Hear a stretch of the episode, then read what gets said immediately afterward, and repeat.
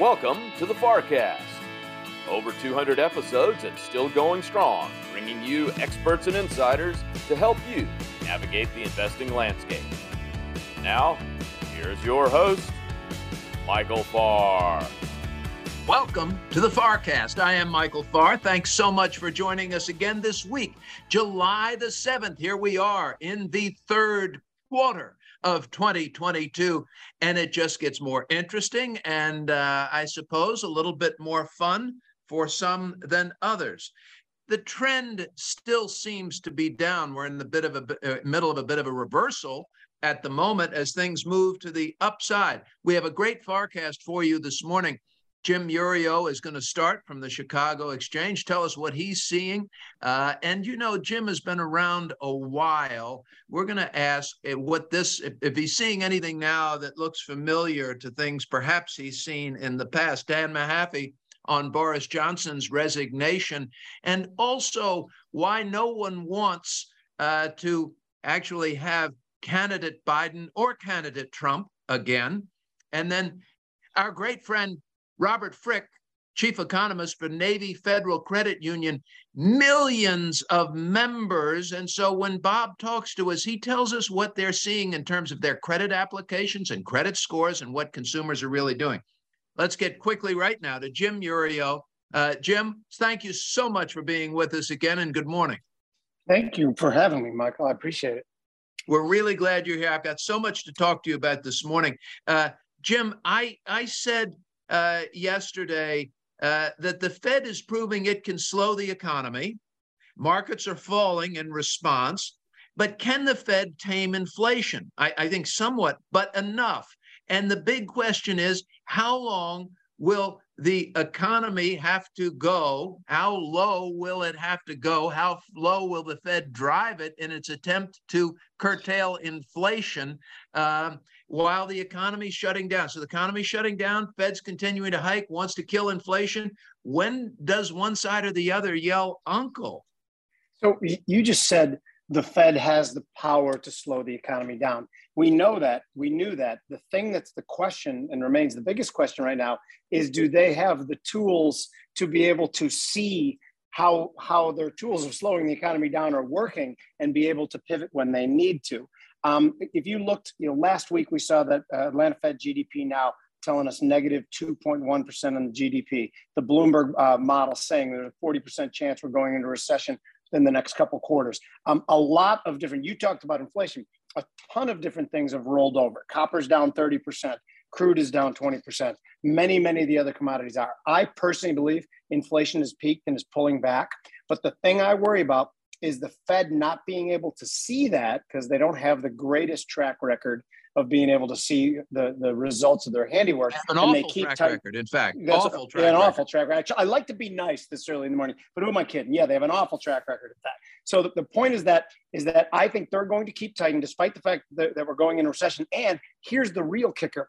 When we see that next CPI number on July 13th, the rents and rents equivalent portion of it, which lags, is going to make it look worse the way it made it look better the last couple CPI readings. And so the Fed, inflation has peaked, in my opinion, but it's going to take a couple months for the Fed to realize that. That being said, I think the stock market has one good pullback left in it, maybe down to close to 28, 29% in the S&Ps I'm talking about. And then, as we know from that Goldman study that came out a couple weeks ago, uh, uh, the downturn tends to bottom and reverse um, when the Fed flips from hawkish to either neutral dovish. And I think that comes pretty quickly after that. In the fall, I'm going to start liking stocks, I think, but right now I don't.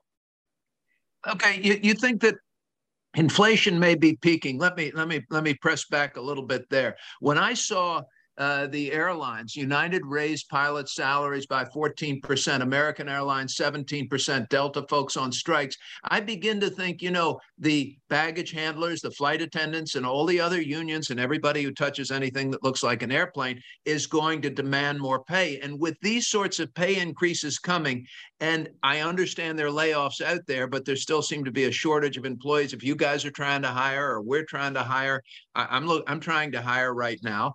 Um, uh, those those kind of that those goes beyond shelter costs. You know, that's another very type of very sticky, uh, insidious inflation that continues to eat away and rise. And so I'm not sure that it's that it's peaked. And I don't see a real let up when I talk to my car dealer friends on the chip shortages big time. They can't get cars on their lots. I talked to one over the weekend. He said, I normally have three to 400 cars uh, at my dealership.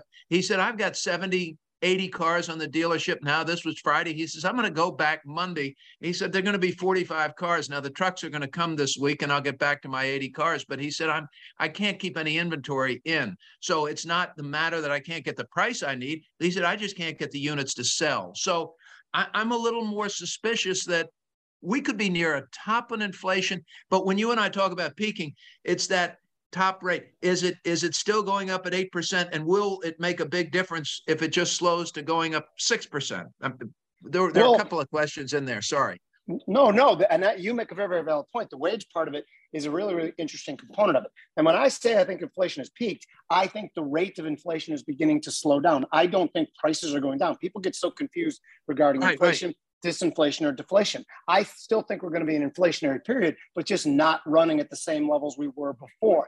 Now, the wage part of it is interesting. Now, if you read the MMT book, The Deficit Myth, you know, part of that is you take advantage of these time periods to try to drive up wages, and the government competes for wages against the, the private sector. You've read that book, right? It's terrifying. Yes. It reads like a Stephen King novel. And yeah. I mean, every every um, theory they espouse in it is stupider than the one before. And that's part of the thing. And that's what we're doing right now. The government competes for labor and drives wages. But what I was going to say is that, you know, when you've added 40% to M2 money supply, everything, including wages, has to readjust to the new price. Uh, Brian Wesbury, uh, we had on my podcast, which I'm going to have you on soon as a payback. Um, you know, he always describes it as if you have $10 and 10 apples, and that's it. Each dollar is worth one apple. Now, all of a sudden, if you throw four more dollars into the mix, now each apple is essentially worth $1.4. And that's what's happened too. They've thrown so much money. So, you know, yes, real estate prices have gone up probably more than they should have. But the thing that would make them come back 40 to 50% is if market position had built up so much over the past decades like it did before 2008. Um, that's not happening. So like there's what I'm trying to get at, and I know this is long-winded, is that there's a level of prices for everything that has to adjust to the new amount of money supply. And wages are the last one to come. And yes, it's a little bit scary, but I don't think it's terrifying, if that makes sense. Yeah, it absolutely makes sense. But okay, so we have this inflation that continues, as you said. It's it's not that it's going to come down. It's just that it's going to go up more slowly. Uh, so that you're going to see a peak in the growth rate of prices, but the growth in prices is going uh, will slow at some point. So, but the consumer is still going to face higher prices, and they're going to face higher prices that are not keeping up with wages, right? So they're still losing purchasing power in an economy that's two thirds driven by consumer demand. So I'm I'm just thinking about a Fed that continues to be aggressive. If they do three quarters again here, if they do another three quarters on top of that uh, at the September meeting. If they raise and raise and raise, uh, uh I think that they could drive this uh, slowdown, I think, more dramatically and perhaps cause a, a deeper recession. Um, uh, not only a recession, but it, but a, but a deeper recession, the sort of shallow one that everybody wants to call right now. What what do you think? So I think the wild card in that theory is energy policy. I think if if we can pivot on energy policy, and that's going to also mean that you know these elections show up in one specific way in November. If we can pivot on energy policy, I will believe that the recession will be relatively mild, maybe a little longer than normal, but not the end of the world type of thing. If we cannot, which is odds are we cannot, I think it'll be deeper than that. You mentioned a couple things though. You said the consumers are starting to uh, you know to to dig bunkers and not spend what they are. And my Eurostat in the eurozone, two months in a row, consumers are spending less on food and drink, despite the fact that those prices are very, very elevated. So things are changing in certain parts of the world. So remember, the things when my call on inflation peaking is that the Fed is destroying demand through higher rates. Higher prices are destroying demand through higher prices. You mentioned supply chains, and I know you talk anecdotally to people, but the New York Empire Fed and the Philly Fed uh, two weeks ago both showed shortened times of um, supplier delivery times. Again, this is these are baby steps, but I do feel that if the supply chain can start to heal itself at the same time higher prices are um, are handling higher prices and the Fed is handling higher prices, that's when we see a move. What was the question? I forgot. Guys, when we get to our age, we just start talking, and sometimes you're not even. I don't even arrive at the station. But anyway, what's up? What's up? You know, Fred uh, is the answer. Fred. Fred was that fella I met last night whose name I couldn't I remember. remember I got it now. Fred. Good old Fred. There he is. There's yeah. a title for this. You could title this week's podcast, Harry. Good old Fred, probably. Okay. What, what I'm what I'm getting at here is uh, people have asked me, hey, Farr, how you, you, are saying you think we're going to go into recession? Uh, mild recession is only going to last for two quarters, is what we're hearing. And, and I say, well, I, I don't know the answer to that. If you tell me how bad and dramatically the Fed missteps, then I'll tell you how deep. But it, this is all a matter, in my opinion, of how poorly, you know, from from poor to awful, the Fed actually navigates this. Is, was was was the question there? Does that make sense to you? And then I want to go to way the why we script these things. Perfect sense. And here's what my wager is on. I think the Fed goes 75 at this July meeting. I think the Fed plans on going in September again and probably does go in September again. And I think there will be nothing beyond that. And I'm willing to place somewhat of a wager on that. I haven't figured out exactly how to do it. I think it's, it's probably going to involve tech stocks come September. If rates are going back lower, those could outperform to the upside. But um, that's what I believe. I think the Fed is make, is currently in the process of making a misstep. But the question becomes, when will they realize that? And I think that that comes somewhere around the September meeting. You know those tech stocks, Jim. That there's this there's this uh, portfolio manager out there named Cathie Woods, um, who's done the most abysmal job on earth. Uh, convinced everybody, in my opinion, that she was a fabulous buy, a portfolio manager by buying the hottest tech stock she could buy. Uh, and when they all went up, she claimed genius. Now they're all dropping like a rock. She's down some, I don't know, 70% or something. She's lost. And she's had 1.6 billion of inflows in the first six months of 2022. Now, I got to tell you, if, if I was down 80%, from the highs. Uh, I would not be seeing 1.6 billion in inflows, Iuorio. I don't know about you, but this is one hell of a salesperson. So I did not know that statistic that you just said. That absolutely blows me away. It's the craziest thing, but it's a function, as you're saying, it's a function of the idolizing we do for certain money managers. And to me, that goes on the side of the whiteboard that said we haven't quite learned our lesson yet, and capitulation might not have happened. And that's why I think one more push lower for capitulation, because I hear stories like that and that blows me away. But again, I will go back to the fact there's a lot more money out there than there used to be. $1.5 million ain't what it used to be, if you know what I'm saying. Why can't they idolize me? I mean, you know, I've worked at this for a long time. Uh, I do. Thank you very much. Fred I got does, you and Harry on my side well, you know, I got you and Harry. What I don't have is the 1.6 billion in six months. Okay, look, I'm I'm I'm running out of time here, and I got three more things I got to cover with you. But let me see if I can do them really quickly. Jim, we we always in our business want to script things like this. We always want to say, here's what's going to happen over the next two or three months, and then you're going to see this, and then the Fed, I expect, will do that, and then by the end of the year, everything's going to be fine. Uh, scripting an economy and the market's reaction with this many moving pieces just seems kind of ridiculous to me, and yet everybody keeps doing it when does it make sense to say, I really don't have any idea and I need to set some parameters and have some discipline to keep my emotions and my hubris out of this? Oh, I think there's no question that we just come up with these, you know, fanciful plans for the next um, two quarters, and nobody is particularly good at it. We've seen that in Cathie Wood and in Michael Saylor. They were not they were not as great as everybody thought. But you asked two different questions. Predicting what's going to happen in the economy is much, much different than trying to predict what's going to happen in the equity markets. Realistically, when we go into recession, the average um, the average pullback is about 30%. We're right. most of the way through that. We've gone through most of that too. So, and for me to say that the economic worries are going to happen and that picture is going to be so complex, and what the Fed's going to do is pivot to a more dovish stance. And that's what's going to help equity markets. And that's what's particularly going to help tech, tech stocks because they're going to like lower rates. And they've just been absolutely pummeled. Um, you know, Cathie Wood can tell you that better than anybody. So to ask your question, yeah, I mean, these are just, is it throwing darts? I'm hoping it's a little better and more accurate than just throwing darts. Let's say it's throwing darts from a pretty good dart player to try to predict what's going to happen in these things. And again, I, I, I think I, I, don't tell people what to do. Like say what I do is that when the stock market's down 25%, or if the VIX spikes to 60, which it hasn't really yet, it's usually and historically been a good time to buy, not sell. It all boils down to the George Costanza method of investing. I don't know if you remember the Seinfeld episode yes. when he says when every fiber in his entire body tells him to sell, he buys because he's always yes. wrong. Well, that's that's a that was one of the most valuable economic lessons I've ever learned by that show because it works. It works every time. Jim, final question. You said that energy policy was the key. Tell me what happens to oil here. Some are saying 150 to 200 dollars. Other investment banks are saying 65 dollars. What happens to the price of oil? You follow this closely.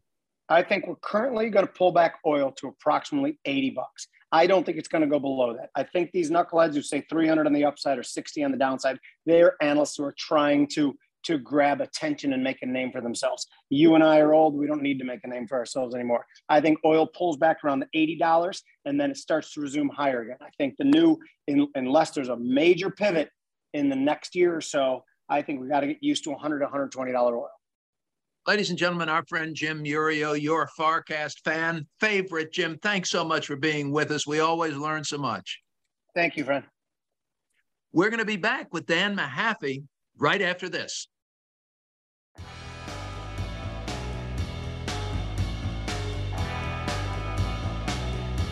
We're glad you could join us this week on the FarrCast. Now back to your host, Michael Farr. Welcome back. Joining me now, Dan Mahaffee from the Center for the Study of the Presidency and Congress, our senior political analyst on the FarrCast. Now in season five, soon to be in season six. Can you stand it? I really can't.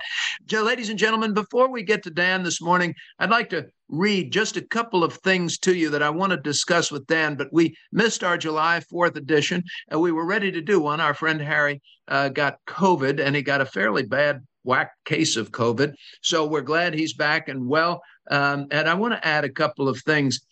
Uh, faced with a loss of trust and faith in Washington, Wall Street, banks, and big business, Americans struggle with huge economic challenges and resulting melancholy psyche. We are left to watch as Congress drafts incomprehensible thousand page laws banks are stress test, and Wall Street bigwigs float by in the comfort of their chauffeured town cars. There's a sense in America that our leaders, elected or otherwise, have lost touch. I wrote that in 2012. It's in my 2013 book, Restoring Our American Dream. I wrote that 10 years ago. Uh, hasn't changed a lot. Um, I wrote that book as a call to arms uh, and as a reminder of what we hold dear. And here's what I said about America. And I'm always, I have to tell you, I, I really always cringe when anybody uh, looks up and says, I'd like to quote myself. I'd like to tell you what I wrote. I, have always found that just, just to be horribly arrogant. What I'd like to tell you uh, is it's it's for me it's kind of the opposite. I don't think I've written anything actually that was this good uh, ever and I don't think I could do it twice. So I'm falling back on the uh, on an uh, on an old uh, saw here. But I wrote about Americans America's religion, and I said America has a religion. It is noble and sacred and pure. It's carried in the hearts and souls of her citizens and is the pride and legacy of committed, self-reliant, and determined generation upon generation. America's faith is one of possibility, hope, longing, yearning, hard work, and in spite of intimidating, almost impossible odds, glorious triumph. America offers her fertile, self reliant loam for fabulous imaginings that grow into steps tenaciously taken and result in victories previously thought impossible. This faith is so pervasive that it is unwise to tell Americans they can't because the American heart will reflexively whisper back, Oh, yes, we can. America's religion is our American dream. I really believe it. I believe it every day. I wake up in the morning. I all my trips downtown uh, to our nation's capital, where our offices are. Uh, I believe in that possibility, and despite of the frustrations, uh, the disappointments, and uh, those things that make us feel so many of us that we've lost our way and want to get back to an America that we knew. Well, we can we can get back to the America of the future that will be different from the America that we knew, but it is absolutely as full of promise and potential, and it is ours there for the taking. It is ours for the taking, and future generations. And I hope we don't lose sight of it. I know that my friend Dan Mahaffee hasn't lost sight of it. Dan, can you believe I wrote those cautionary words ten years ago, and we uh, feels like I could have written them yesterday, doesn't it? Yeah, I think other than the fact that Lincoln no longer makes the town car, they are all spot on. Hey, I don't know the last time you were in Manhattan getting in those cars, Dan. There are a lot of Suburbans, but there's still a lot of those town cars around. They're about 15 or 20 years old, but they just they were such good rides. Those guys, those drivers just beat those things to death. So uh, uh, nobody likes uh, the neither party likes their guy right now. Uh, the Democrats don't like Biden. The Republicans don't like Trump. What does that mean? well, look, I think it goes back to uh, check the archives. We've talked about polling that showed a a 2024 Biden Trump matchup would have 75% of voters wanting someone else. There's an yes. appetite out there for new leadership. And I think the parties are finally getting around to it, even if, uh, look, and there, there's separate dynamics with the grassroots, where I think the uh, the liberal grassroots were already skeptical of Biden and probably have left him, while on the Republican side, the grassroots are so firmly behind Trump. Uh, but still, there, there, there's an appetite for new leadership as we've talked uh, previously on the Republican side, we really see that coalescing around Florida Governor Ron DeSantis. Who it is on the Democratic side is unclear, though, because uh, you know Vice President Harris has gotten the the you know frankly the crap portfolio uh, and has not really caught on as a uh, inspiring leader, frankly. Dan, one of the things I've read was that uh, President Trump may go ahead and announce for the presidency for two reasons. One, he's under pressure from these uh, January 6th and potential legal filings that are coming. And also because he fears the momentum of Ron DeSantis and that he needs to sort of get back onto the stage before a, another foregone conclusion or decision is made for him. If he does that, uh, one, do you think he'll do that? But two, if he does do that, what does that do to those November elections for the Republicans? Well, one, it gets, uh, I think there's a 100% chance he does it. And I think it's a nightmare for some Republicans because it distracts from the economic issues they want to focus on.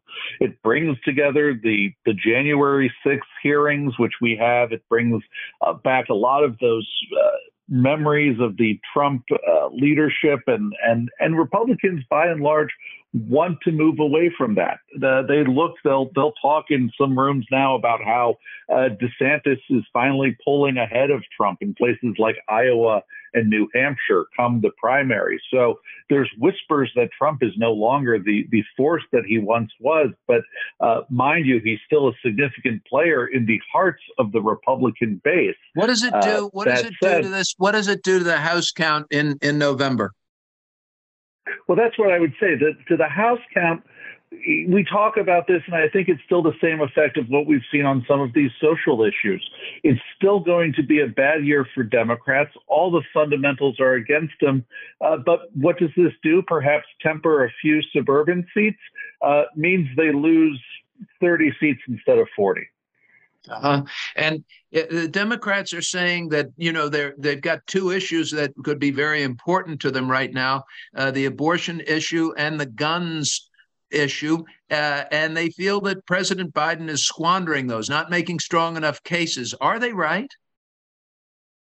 Well, I think they're right, but they're they're torn in two different directions. One, uh, you can't do much about. Uh, I'll start with guns. You you can't do much about the recalcitrance of the Republican Party. The you know the measures that were done just to get uh, expanded background checks and support for these other laws. That was a, a major legislative lift, uh, and still short of some of the other measures that there are wide public support for. And as we've talked to, that comes down to politics.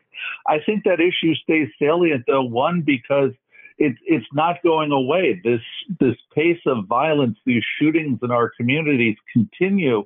And uh, Michael, I grew up not far from Highland Park, Illinois. I know that Main Street well. I've eaten at those restaurants. I've shopped at those shops. This is now happening in communities across the country. That issue is not going to go away.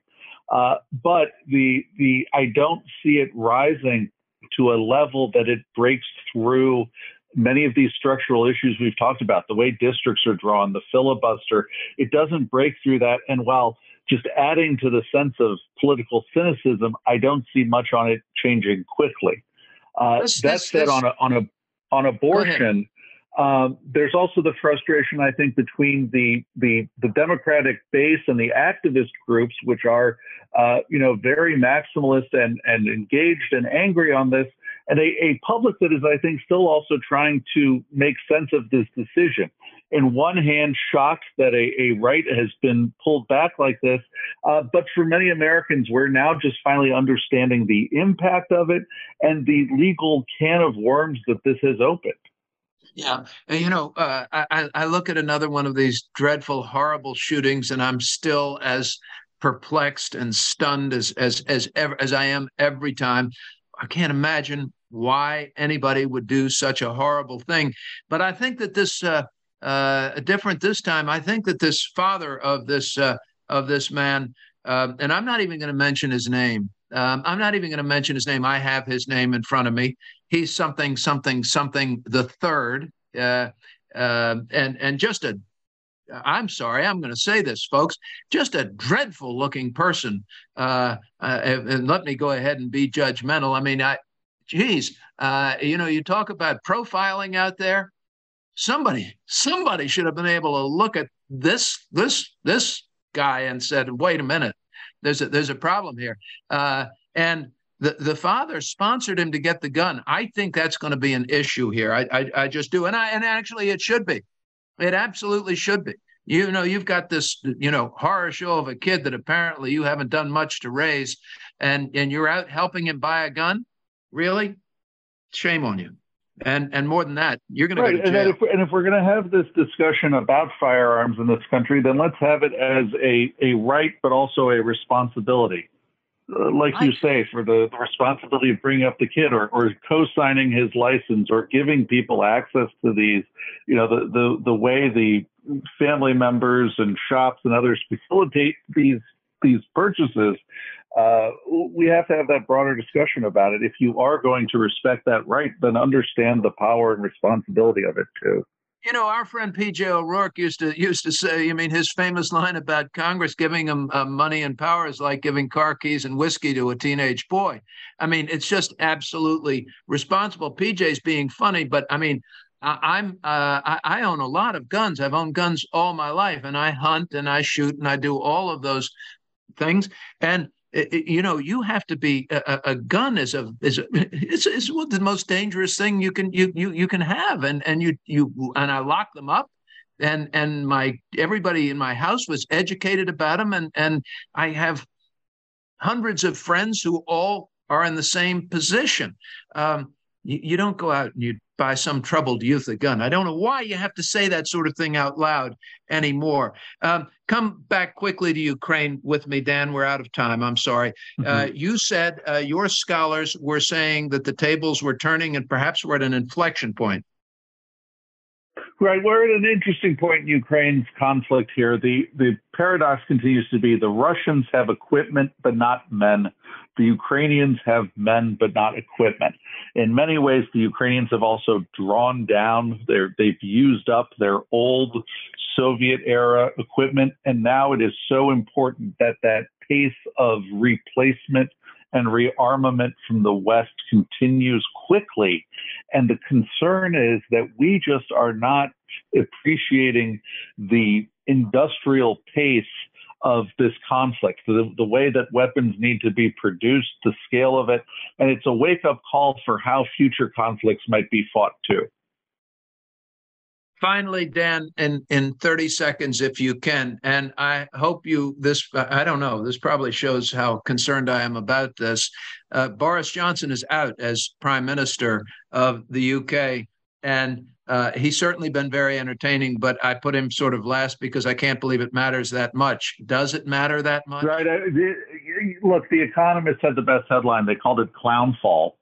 Um, oh, but geez. the uh, what I will say about it is it's just another sign of uh, you know a Western democracy looking weak and divided. You have uh, Biden being unpopular, Macron just losing his parliamentary majority. Now this uh, drama and turmoil in Westminster does not look good at a time when Moscow and Beijing are challenging the West. Dan Mahaffee is the director of policy at the Center for the Study of the Presidency and Congress, the senior political analyst on the FarrCast. Dan, you're the best. Thank you.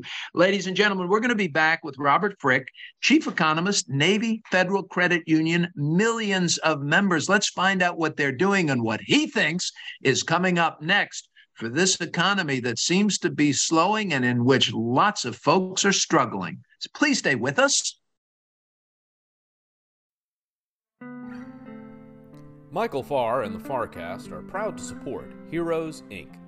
Heroes supports the spouses and children of law enforcement officers and firefighters who gave their lives in the line of duty to the greater Washington, D.C. community. Their singular goal is to honor the supreme sacrifice made by these individuals by caring for their families. Heroes' work begins within 24 hours of the tragic loss and continues indefinitely. We invite you to learn more about Heroes' mission at heroes.org.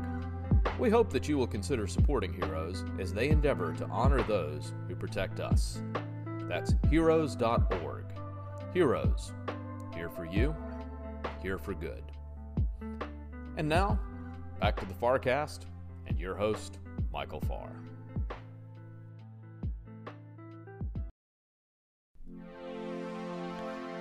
Thank you for joining us on the FarrCast. And now, back to your host, Michael Farr.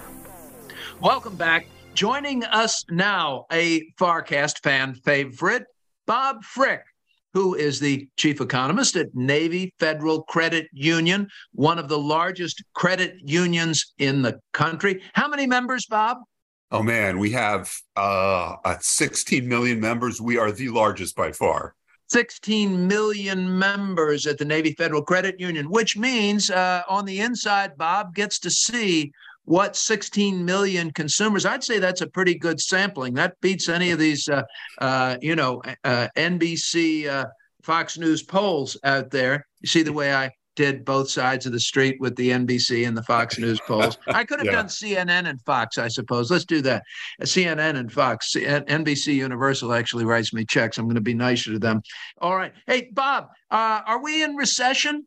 Uh, no, we're not in recession. Um, are we going into recession? We're inching towards it, but I think the last figure I saw was a good consensus estimate is 38%, 38% chance of recession in the next year which means, of course, there's the vast majority of people think that we're not going to be in recession in the next year. But it feels like we're in recession for a lot of people. The vast majority of uh, uh, economists or uh, talking heads feel like we're not going to be in recession because it seems to me that the average American is sort of saying that they feel like we are. What do you have any indications from what you're seeing at all of those millions of members at Navy Federal Credit Union? Well, we are nothing if not statistically significant. I mean, yeah, no all kidding. of our data really reflects the uh, the country at large. But there was a Monmouth poll that came out, I think, just a few days ago, and it really tells the story. Um, the top four things that people are worried about are basically inflation, inflation, inflation, and inflation. Inflation number one, gas prices number two, then you have bills and groceries, and then the economy. And the big worry about the economy, of course, is inflation. So we haven't experienced an inflation shock like this since the 1970s and early 80s. And I think people have gotten into this low inflation mindset. And now that it's reared its ugly head again, people are shocked. People are shocked when they go to the pump. People are shocked when they go to the grocery store. And that puts people in a pessimistic mood. And that's right out of the behavioral playbook. That's loss aversion. And loss aversion, we we count losses much higher than we count gains. That's just how we're wired. So, what does that mean for behavior of the consumer going forward? And does it become self fulfilling for an ongoing economic slowdown? I don't think it's self fulfilling yet, but what it means is people are starting to pull back on discretionary spending to a degree, not going to restaurants as much, for example. That's one of the canaries in the coal mine that I follow. And we saw personal consumption expenditures come down in May, which was significant, but they didn't come down much. And we're still spending at a very high level. That's not to say that spending drops will, won't increase or accelerate. They might, but I think we're calling this contest while we still have two quarters to play. Does does the Fed uh, have this right? They seem to be determined to tame inflation as their number one priority, while they're trying to tame inflation, which they don't seem to control with a uh, rather blunt instrument uh, for a tool, you know, using the Fed funds rate. Will they just keep raising rates as the economy slows? trying to get a hold of inflation while they tank the economy and send it into recession. That's sort of what I think is more likely to happen. Well, once again, Michael, we agree. That was going to be one of my shocking points, but you just made it for me already. What's causing inflation? At least half of inflation, at least half of that 8.6%, it's all international. We have no control over it. Right. Food prices, energy prices, international supply chain is still bedeviling us we still can't get microchips for cars, which is driving up car prices. The Fed only has control over less than half, in my opinion, of inflation, which is domestic inflation. Yes. It's yes. housing and it's services inflation, which is starting to grow as services spending grows. So they use their blunt instrument to get people to spend less. And, you know, the drug works, but the patient dies, I think is the big fear.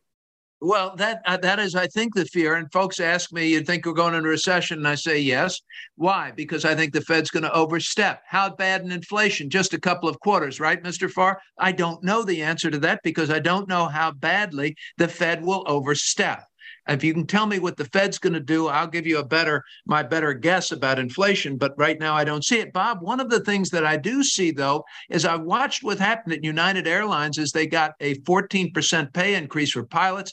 American Airlines did 17%. Delta's working on it now, but you know that the baggage handlers, you know that the flight attendants, you know that everybody involved is going to go for pay increases. These things get entrenched. These are stubborn. These are insidious when it comes to wage increases. It affects profit margins, which I believe are still expecting 10% profit incre- increases this year, earnings growth this year. I think those still have to come down in the second half of the year. 9% for 2023, those have to come down. What am I missing, Bob? Why why is Farr so concerned and somebody should tell him he shouldn't be? Well, I'm concerned. I'm not maybe as concerned as much as you are, but we know from history that if inflation continues for too long, we do get into spirals. Companies start proactively raising rates, whether their inputs are costing them more or not. But that usually takes time, um, a couple of years. I don't think we're at that point yet.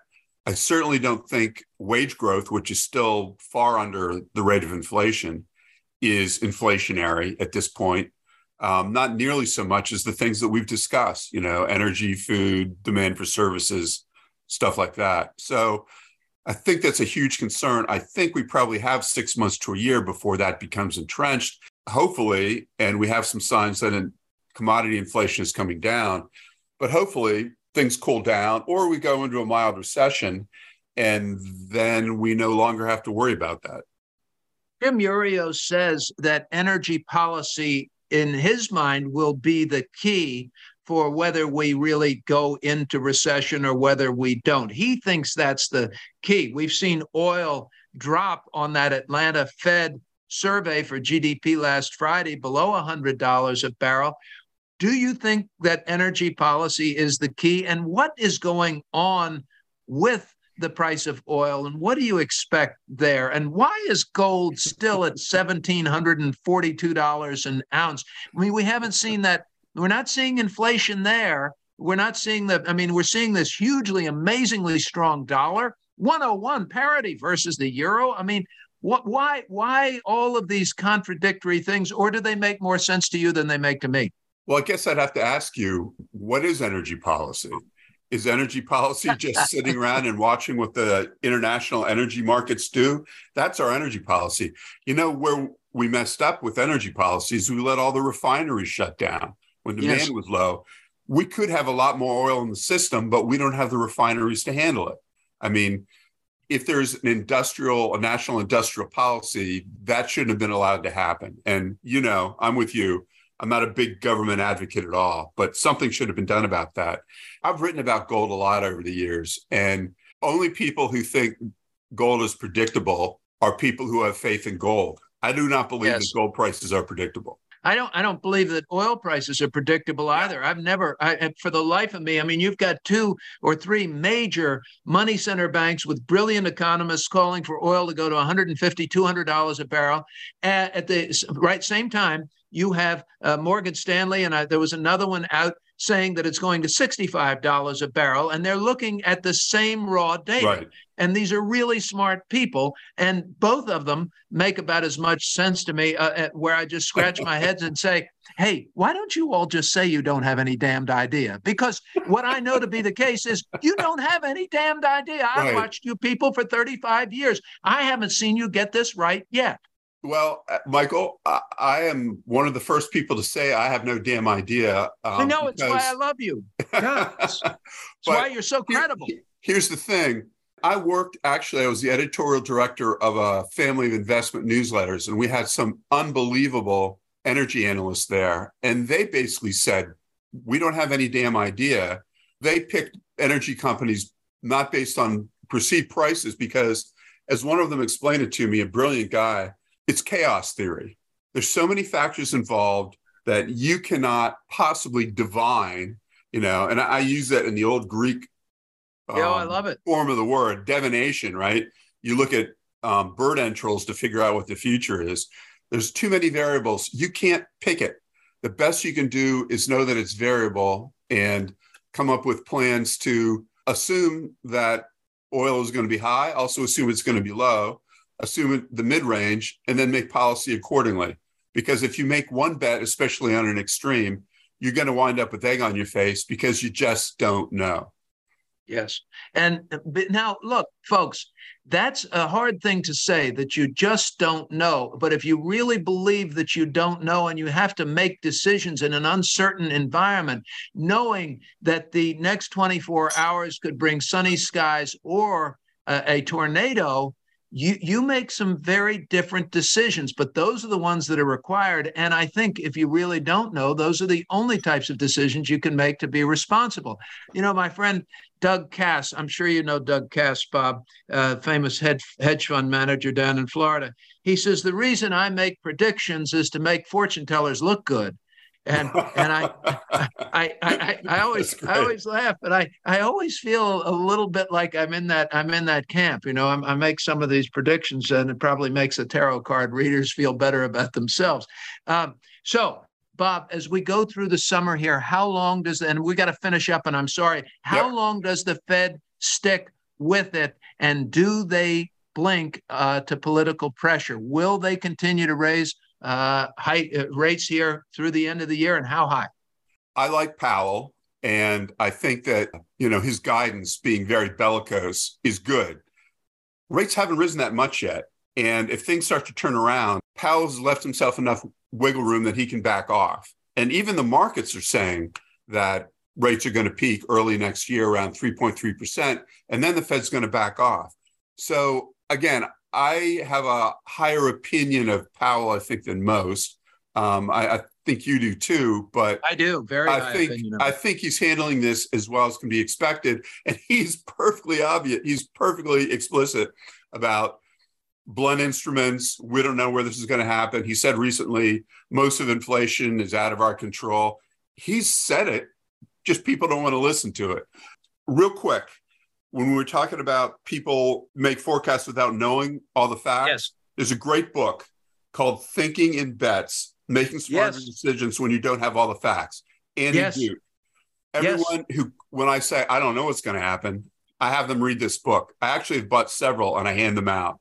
It's I bought wonderful... several and I hand them out. I've got a stack of them Beautiful. in my office right now. Yes, sir. It's a fabulous Have book. you ever had Annie Duke on your show? No, but Harry, we need to do that. You know what? We really do. And one, one of the things she says is have a discipline and don't go with your gut. You've got to have a discipline right. that's grounded in the numbers and in the percentage returns because your gut will take you to the wrong place every time. Yeah, and she's a uh, was a very successful professional poker player, um, and so she has this experience. She has steel, you know, in her belly, and uh, a lot of what I've learned about sticking to your guns and not taking a few facts and extrapolating them into a weak forecast comes from this kind of thinking, decision thinking, and especially I think this book, especially for lay people, is fantastic. I think it is fantastic. I'll give you one final book that I've read, and I've read it twice in the past, uh, oh, 60 days because it was so important. It's by Arthur Brooks, um, and it's called From Strength to Strength. From Strength to Strength by Arthur Brooks. Different kind of book, not on the economy and decision making and things, much more about life and getting your priorities in order, but it was very impactful for me and just a great read. I do recommend it strongly. Thinking in Bets uh, goes with one of my core tenets in investing, which is you can't listen to the emotion. And you really should turn off the TV and not get whipped up about stuff because getting whipped up positively or negatively will take you to the wrong place. Robert Frick is chief economist for Navy Federal Credit Union. Thank you so much, Bob, for being with us on the FarrCast. Oh, thank you, Michael. Always great. Ladies and gentlemen, that's it for another week of the FarrCast as we cover Wall Street, Washington, and the world. We'll be back next week. Hope you have a great end of week and weekend. Thanks for listening. Please share us on social media in Washington, D.C. for the FarrCast and Hightower Advisors. I am Michael Farr. Farr Miller in Washington is a group comprised of investment professionals registered with Hightower Advisors LLC, an SEC registered investment advisor. Some investment professionals may also be registered with Hightower Securities LLC, member FINRA and SIPC. Advisory services are offered through Hightower Advisors LLC. Securities are offered through Hightower Securities LLC. All information referenced herein is from sources believed to be reliable. Farr Miller in Washington and Hightower Advisors LLC have not independently verified the accuracy or completeness of the information contained in this podcast. Hightower Advisors LLC, Farr Miller in Washington, or any of its affiliates make no representations or warranties expressed or implied as to the accuracy or completeness of the information or for statements or errors or omissions or results obtained from the use of this information. Farr Miller in Washington and Hightower Advisors LLC or any of its affiliates assume no liability for action made or taken in reliance on or relating in any way to the information. This podcast and the materials contained herein were created for informational purposes only. The opinions expressed are solely those of the authors and do not represent those of Hightower Advisors LLC or any of its affiliates. Farr Miller in Washington and Hightower Advisors LLC or any of its affiliates do not provide tax or legal advice. This material was not intended or written to be used or presented as to entity entity as tax or legal advice. Clients are urged to consult their tax and or legal advisor for related questions.